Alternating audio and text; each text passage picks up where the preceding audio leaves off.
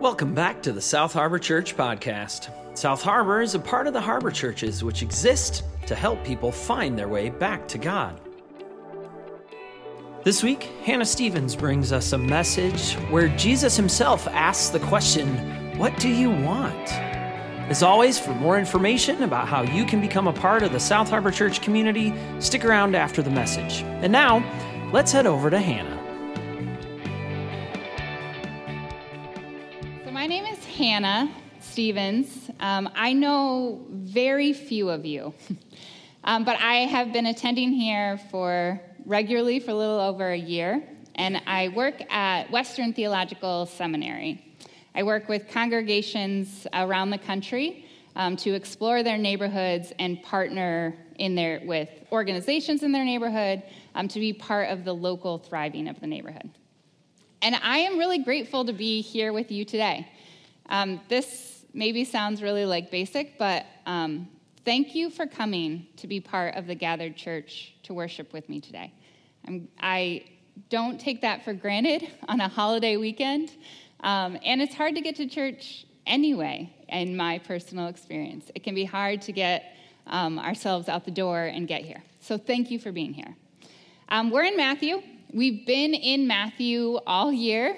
Um, I've been really enjoying it. I hope you've been enjoying it too.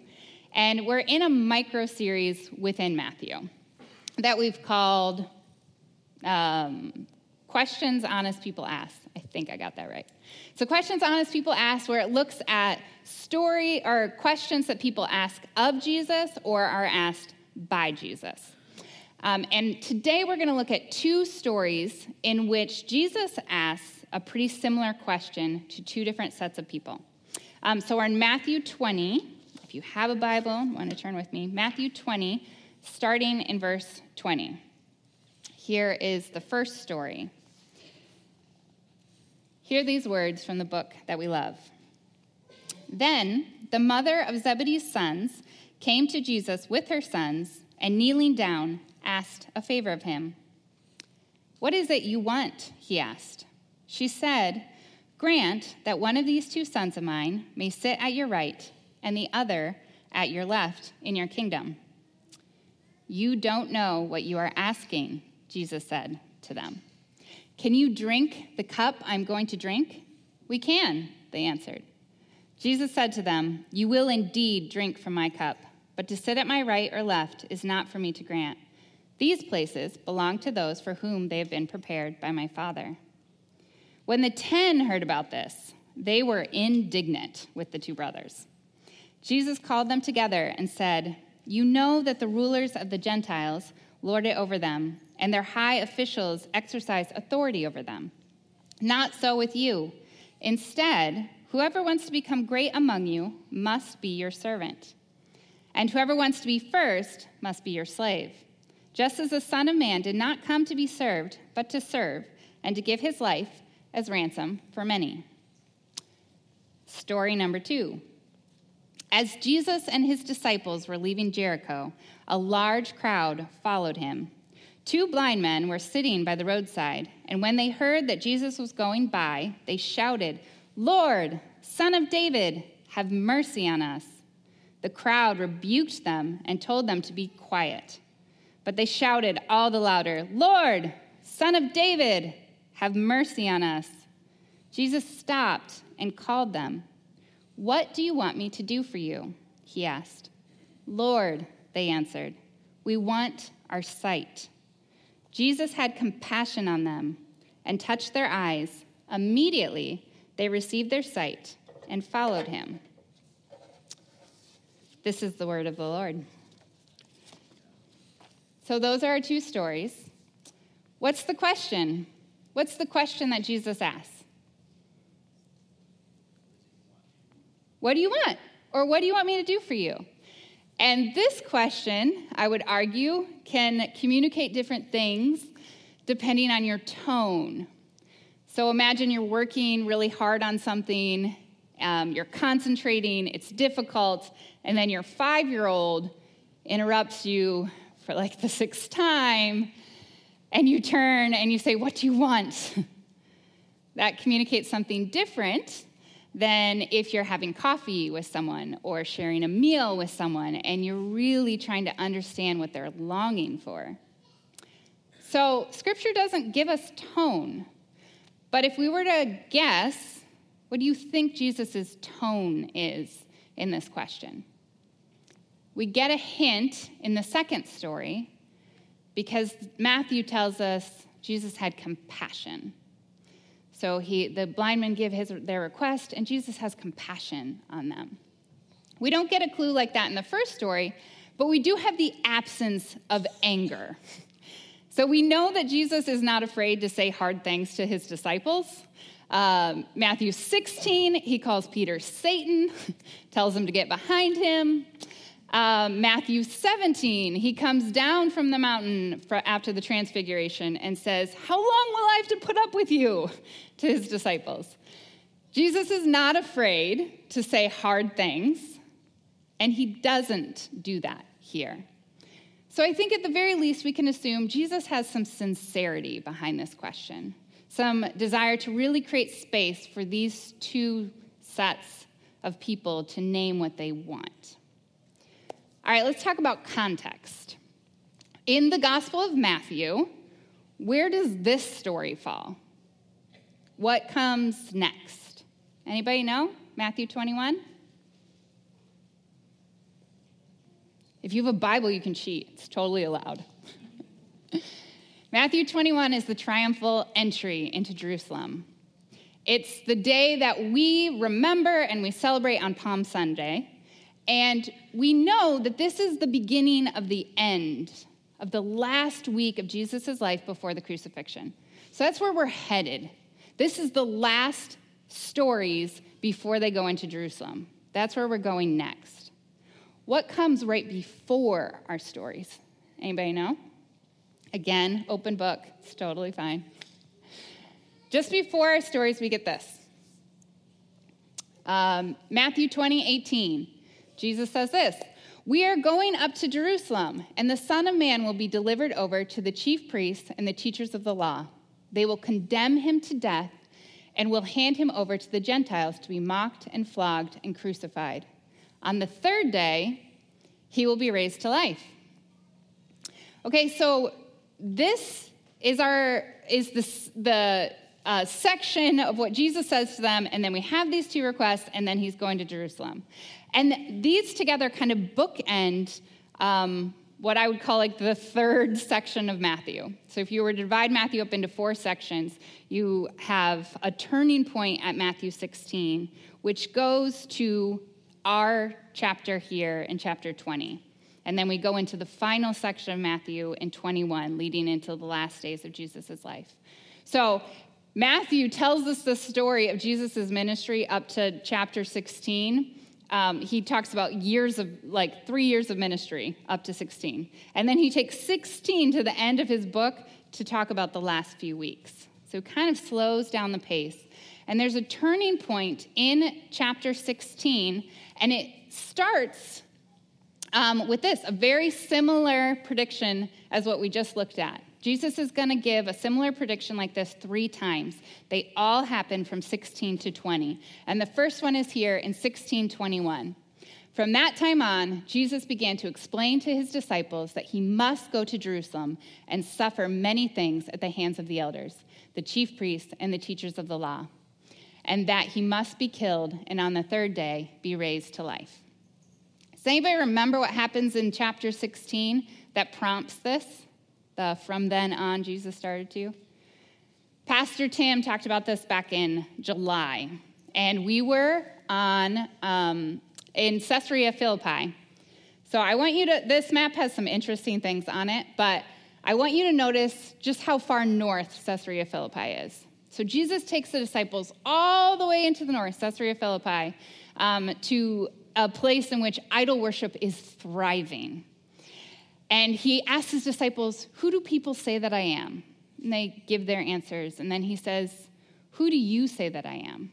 And then there's this all important moment where Peter, Peter says, You are the Messiah. And Jesus says, You're right. And you are Peter, and you are a rock. And on this rock, I'm going to build my church. And We have this beautiful imagery of Jesus there with his disciples in Caesarea Philippi, where all this idol worship is taking place. And he, he has this invitation to say, we need to build the church in the darkest places in the world. We need to bring the church to the gate of hell. This is what we're going to do in the world, to the places where people are hurting. This is where we're going to build the church. Oh, and by the way, don't tell anyone I'm the Messiah. But from then on, he explains, I'm going to have to die. So, Jesus, they're here, Caesarea Philippi, he turns towards Jerusalem. Can you see it? Star way down here. He turns physically towards Jerusalem. They start moving. From 16 to 20, they're on the move. He turns physically there and he turns mentally and emotionally there. He knows what he has to do. It's like the disciples have now named him as the Messiah. He's like, that's right. And now I've got to go die. Now I need to go to Jerusalem. And he turns and they start moving. They start moving to Jerusalem. He starts his, his teaching that he gives, it's almost like he's, he's trying to get his last words in. Like, I know I'm going to leave you in a matter of weeks. So, hey, here's what you do when there's a disagreement among you. And here's how many times you need to forgive each other. And he tells them three times, and I'm going to die, and I need you just to be prepared. That's what's going on for Jesus leading up to our stories. What is going on for the disciples? We like to think of the disciples as like this cohesive unit that, um, you know, they just follow Jesus and it's like always very peaceful and they get along. Um, but that's not the case. We've got individuals with different weaknesses and uh, different relational dynamics among them. And in this section, we actually get quite a few hints at some dynamics that are happening. So, in we've got chapter 16, um, where they've declared Jesus as Messiah. And then in chapter 18, they're discussing so who's the greatest among us? It's like they, they're like, we, we picked the right one. We picked the Messiah. We're following him. Now we got to figure out, like, who's the greatest among us? And in chapter 19, when the rich young ruler goes away sad after Jesus says, One thing you lack, give everything you have away to the poor. And he goes away sad because he has great wealth. Do you remember the disciples' response to that? They say, Jesus, we gave up many things to follow you. What is our reward going to be? And of course, he affirms, you will be rewarded for following me. And then we have this in 20, where the sons of Zebedee want to know Can I have a place of prominence in your kingdom? So, at least part of what's happening for the disciples is they're trying to figure out, like, they're kind of jockeying for position. They're trying to figure out where they fit in this lineup um, of Jesus' followers. Like, Jesus is going to be king, they still don't fully get it, even though he keeps saying, I'm gonna die, I'm gonna suffer many things. And they're like, okay, what can I do um, to be in a position of prominence? Okay, so let's look at this first story. Um, does anybody know who, who are the sons of Zebedee?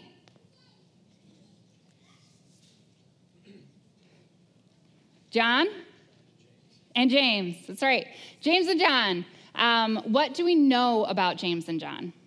Can you think of other stories uh, of scripture that we have of them? Um, one of my favorite things is that Mark, in Mark 3, calls them the sons, of, or Jesus calls them the sons of thunder. So that's my preferred name for, the, for James and John, sons of thunder. It's just so cool. Um, okay, so they're brothers. That we get that from this story. They were by trade fishermen. Um, they were also part of this intimate group that Jesus had within his disciples. So they get invited into some pretty important moments. They're with Peter on the mountain for the transfiguration. It's just the three of them up there. And with Peter in the Garden of Gethsemane, they're invited to go on further with Jesus to pray. So they have a certain amount of intimacy, like this inner circle of Jesus' followers. And John, we know we have several books that we attribute to John in our New Testament scriptures. Um, John's Gospel, we have uh, 1st, 2nd, and 3rd John, we've got Revelation. And interesting enough, in John's Gospel, I think four or five times he refers to himself as the one that Jesus loved. He's clearly confident about his position with Jesus. Um, all right, what's our next question? okay, do they know what they're asking? Jesus' response to their request. And by the way, this is not a moment of James and John being like, oh, mom, you're so embarrassing. You're embarrassing us in front of the rabbi. They come with her to make this request. In Mark's gospel, the mom doesn't even make the request, it's just James and John.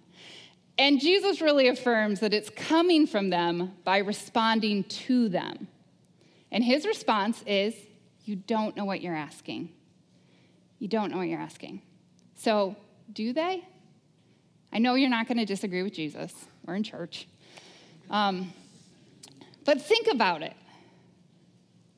What is the moment of Jesus' inauguration? When is he crowned in this story? It's on the cross. Who is at his right and left? Thieves, also being crucified. Do they know what they are asking? They're picturing one thing. They're pretty confident about this request they brought to Jesus. Can you hear the compassion? Oh, you don't know what you're asking. That place, that's not going to be for you. And then he talks about the cup. We don't have time to go much into the, this, but he talks about the cup, which has a lot of references in the Old Testament of God's wrath um, or the consequences of the nation's sin. So you can look up these different places that talk about this cup of, of taking on the wrath or the consequences of sin. And John actually has two references in uh, Revelation to the cup as well. And I wonder, years later, at the end of John's life, as he's writing about the cup in Revelation, if he thinks back to this moment of his young response, oh, we can drink that cup. And of course, Jesus says, again, I think with compassion, you are going to drink that cup. That's right, you will. And we know from Acts 12, James is one of the first martyrs of the church. John lives a long life with lots of difficulty, including exile. Let's take a look at the second story. Okay, so we've got these two blind men. We're told that they're beggars. They're about to go up in Jerusalem and they start calling out for Jesus. The crowd rebukes them or tells them to be quiet. what do you think the crowd thinks they're going to ask for? What would they assume these beggars would ask for? Money, yeah. Money, clothing, food, shelter, mercy. That's their whole lives. Their whole lives is begging for the things that they need.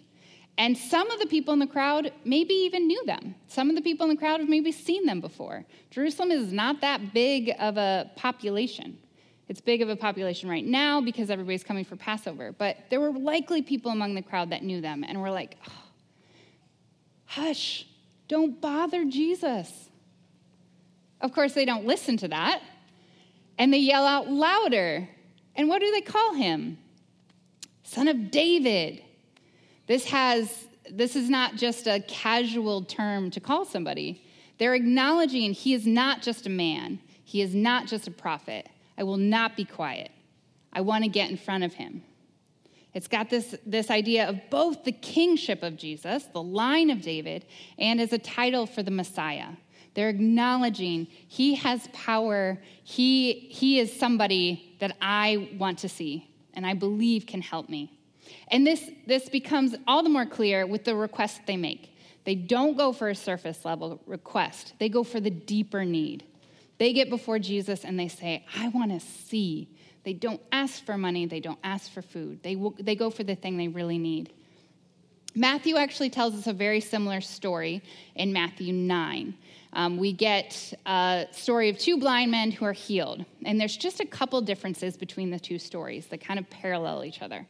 Um, so in Matthew 9, the two blind men come, and Jesus asks if they believe that he can do it, and they say that they do, and he heals them. So there, the focus is on, on the belief of the blind men. Here, the focus is on the compassion of Jesus. And there, Jesus, as he does in many places throughout the Gospel of Matthew, tells them to be quiet. don't tell anyone what I have done for you. But we don't get that in this story.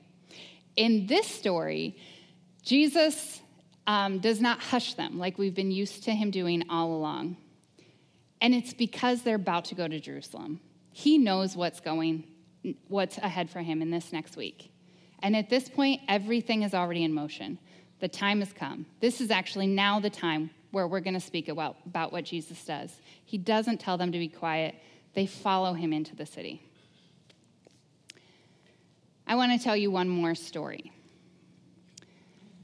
I am not someone who believes that I hear from God directly very frequently, um, hardly ever.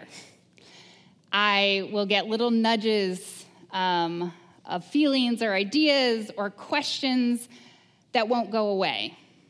And I've learned that these are often the Holy Spirit trying to get me to move, trying to nudge me to move. But every once in a while, God is more direct with me. I can point to two times in my life. And one of those times, this is the question that I heard Hannah, what do you want? It came in a season that I refer to as the year of death. Maybe, actually, not maybe, I'm confident that many of you have had seasons like this where there was just loss after loss after loss, deaths of people that you love, and other kinds of death, and it just seemed to keep piling on. For me, it began with the death of um, someone who had been a like pastoral figure and leader and had really encouraged me when I was starting to explore ministry and going to seminary. And I had the privilege of being led by him and then having him be one of my volunteers when I was a pastor in that same ministry. And when he died, um, because of work obligations, I couldn't go to his funeral. And then at the same time, my co pastor left, and then the pastor of our church left, and I was already stretched really, really thin.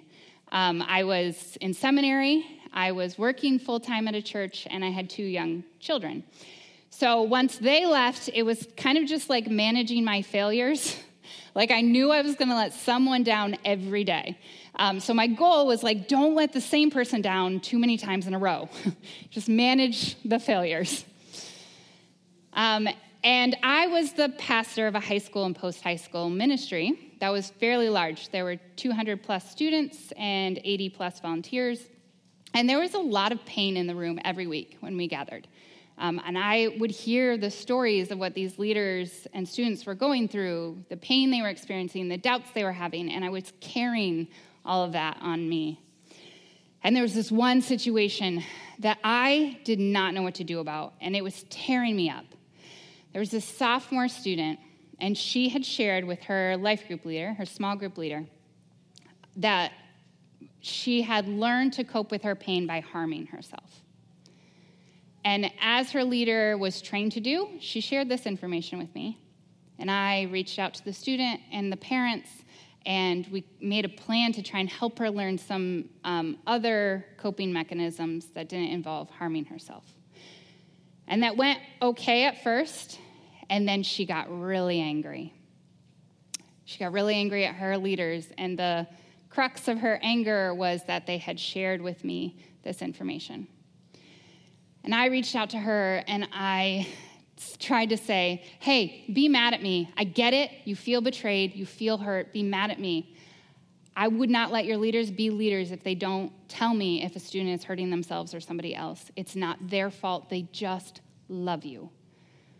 But she was pretty angry and pretty hurt. And so she stopped coming to our program, stopped connecting with her leaders, asked her leaders to stop reaching out to her. And her mom tried to drop her off sometimes, and she would not come into the student room. And I just felt like I'm trying so hard to make things better, and I'm just making them worse. And then my friend from college died. And her breath, it, or her death, it knocked the breath out of me. She was in her young 30s. And it's maybe you've had this experience where you lose someone and you're so sad that you've lost them. But you're even more sad that the world's lost them. Like no one else will ever get to know her or be her friend or experience what that's like. And on the Monday after her funeral, I was driving home from work. And I was doing something I call yell praying, where I just yell at God because I was so sad and so angry. And as I'm yelling at God in my car, I hear this question Hannah, what do you want?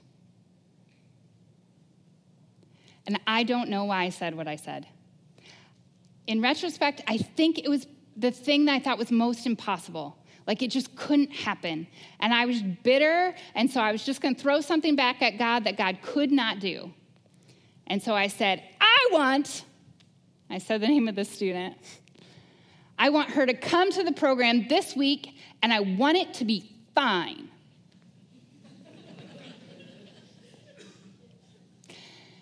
And then I backtracked. Then I said, okay, God, I'm so sorry. I know you're not going to do that. Like, that's just not a thing. Um, don't worry about it. Until Sunday, when she came.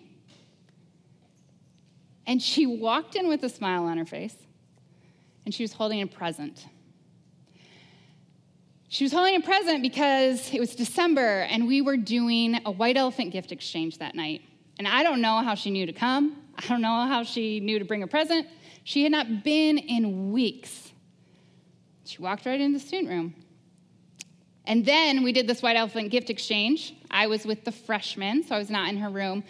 And if you're not familiar with that, there were like 50 to 60 people, and you know, you open a present, someone steals it, and you open a present, someone steals it. I had many gifts throughout the night.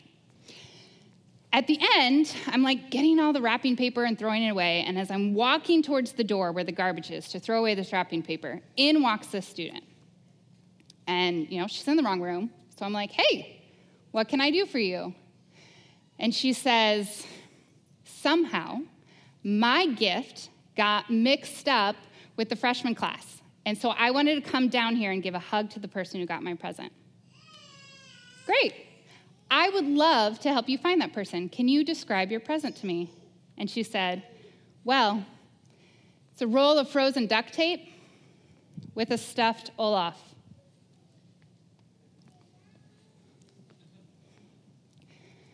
So I held up the present I had ended up with. And she smiled and she gave me a hug. And later, when I was talking with her leaders, I said, Hey, how was your small group time? And one of them looked at me and she said, You know, it was fine. you ever wonder if God has a sense of humor? So, why do I tell you that story? It's a cool story, but that's not why I tell it.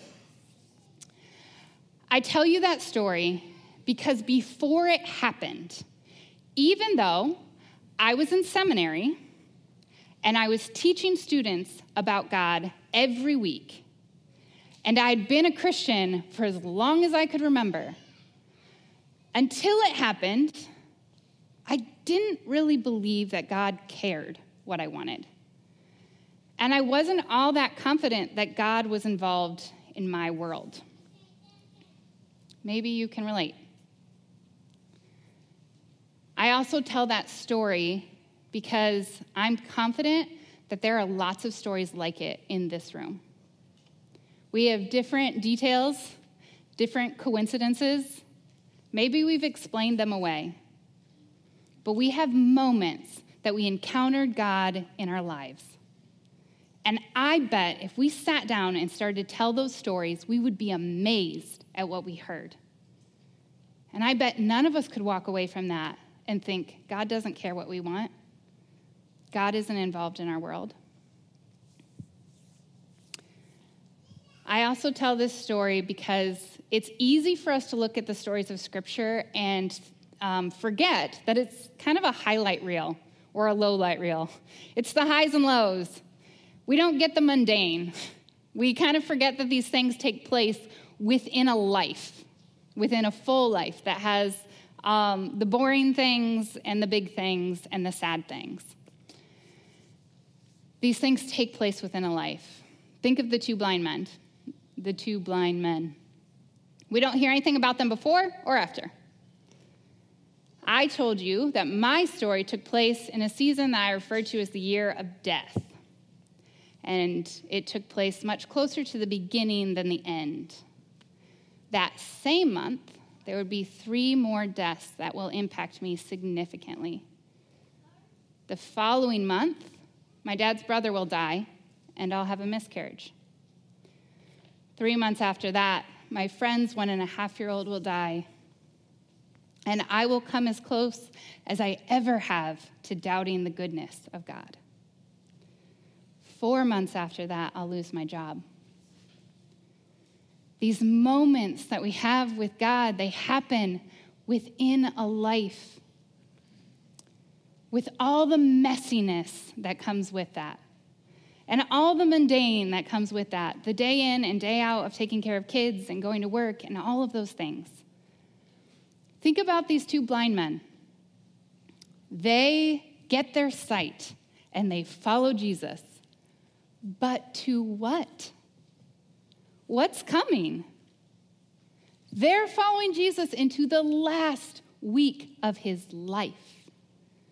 And we read in Matthew uh, 26, or yeah, 26. When Jesus is in the Garden of Gethsemane, I'm not going to read this whole slide, but as he's in the Garden of Gethsemane, he's being arrested. We read, Then all the disciples deserted him and fled. All. I don't know if the two blind men make it this far, but if they do, they desert him here. Which means that the two blind men go from being blind their whole life, being healed, following Jesus, deserting Jesus in a week. I'm not trying to be hard on them. I think it's what you and I do too. There's some point where we get to where we think this isn't following Jesus is not, it's not what I thought I was signing up for. This is harder than I thought. There's lots of invitations of our stories today, but I want to name three. The first invitation I think that we get from these stories is to ask. It's a pretty basic one, but it's to ask God for the things that we want. Because if you think about those two blind men, they had to be persistent. They were told to be quiet. if they didn't keep calling out, what would have happened? Nothing. They would have gone on with their lives and not have been healed, I assume. I wonder how many other people, when Jesus was on earth, that he walked by that could have used healing that never asked. I think we are invited to ask for the things that we want. The second, um, oh, this is a quote I've been reflecting on a lot. Um, when I pray, coincidences happen, and when I don't, they don't. I realize that we have these things that we ask for, and then they happen, and then we explain why they weren't really connected to the prayer that we prayed. uh, we have this tendency because I don't know why, because we do. Here's the other invitation that I think we have it's to trust in the goodness of God. I think there are times that we bring our prayers to God and we feel like God is saying no or God is not answering them. And I think about James and John, And Jesus' response, You do not know what you are asking. I wonder if sometimes when we're praying and we're asking for things, we don't actually fully understand all of the ramifications of what we're asking. We're seeing the picture a little bit wrong. And it's actually in compassion that Jesus is saying, that is not going to be for you. I also wonder if James and John could have gone a little deeper. If maybe what they were asking for was a surface level request. And they could have, the, the desire behind it was this need to know that they were special to God, need to know that they were precious to God. And if that's true, they're going to get that in a matter of a week. They're going to see just how valuable they are to God. So I wonder if we're feeling like God is saying no, maybe there is something deeper. Maybe we can go beyond the surface request to that deeper need, like the two blind men did. And I think our third invitation is to be bold. Both of these requests, James and John, the blind men, are bold. They are asking for something big, and they believe Jesus can deliver it. I will say my request was not bold, it was a little spiteful. I didn't believe God could do it. And if you notice in the story, God did so much more than I asked God to do. And I felt after like God was winking at me, saying, Oh, Hannah, I can do so much more. And there's this book title that I love, and admittedly, I've never read the book by J.B. Phillips that says, Your God is too small. South Harbor friends, I wonder if our God is too small, not in reality, just in our imagination. I wonder what it'd be like if we became a little bit bolder. Okay, so I want to give you two tangible encouragements and then I will close. Um, number one, something you could do today, this week. Tell your stories. Tell the stories of what God has done in your life. Even the ones that you're like, I know it sounds like just kind of a coincidence, but it was kind of weird and it felt like God. Tell those stories. Find someone to tell that story to this week. Kids in the room, this is your job. Ask your parent or your grandparent or whoever brought you here to tell you their stories of God in their life. Second encouragement I would have for you is to sit with this question with God this week What do you want? Answer that question with God this week. I don't actually like sitting quietly in prayer, it's really hard for me. But I like to pray when I'm driving, or when I'm on a run, or when I'm walking. I like to move and pray. So, whatever works for you, take five minutes this week and tell God what you want and just see what happens. And if something cool happens, tell me about it. Please pray with me. Father God, you are a good, good Father. I thank you for the invitation to just come and ask you for the things that we want. I pray that you would give us the boldness and the courage and the belief that you care, that you care about what we want, and that you are active in our world. In Jesus' name, amen.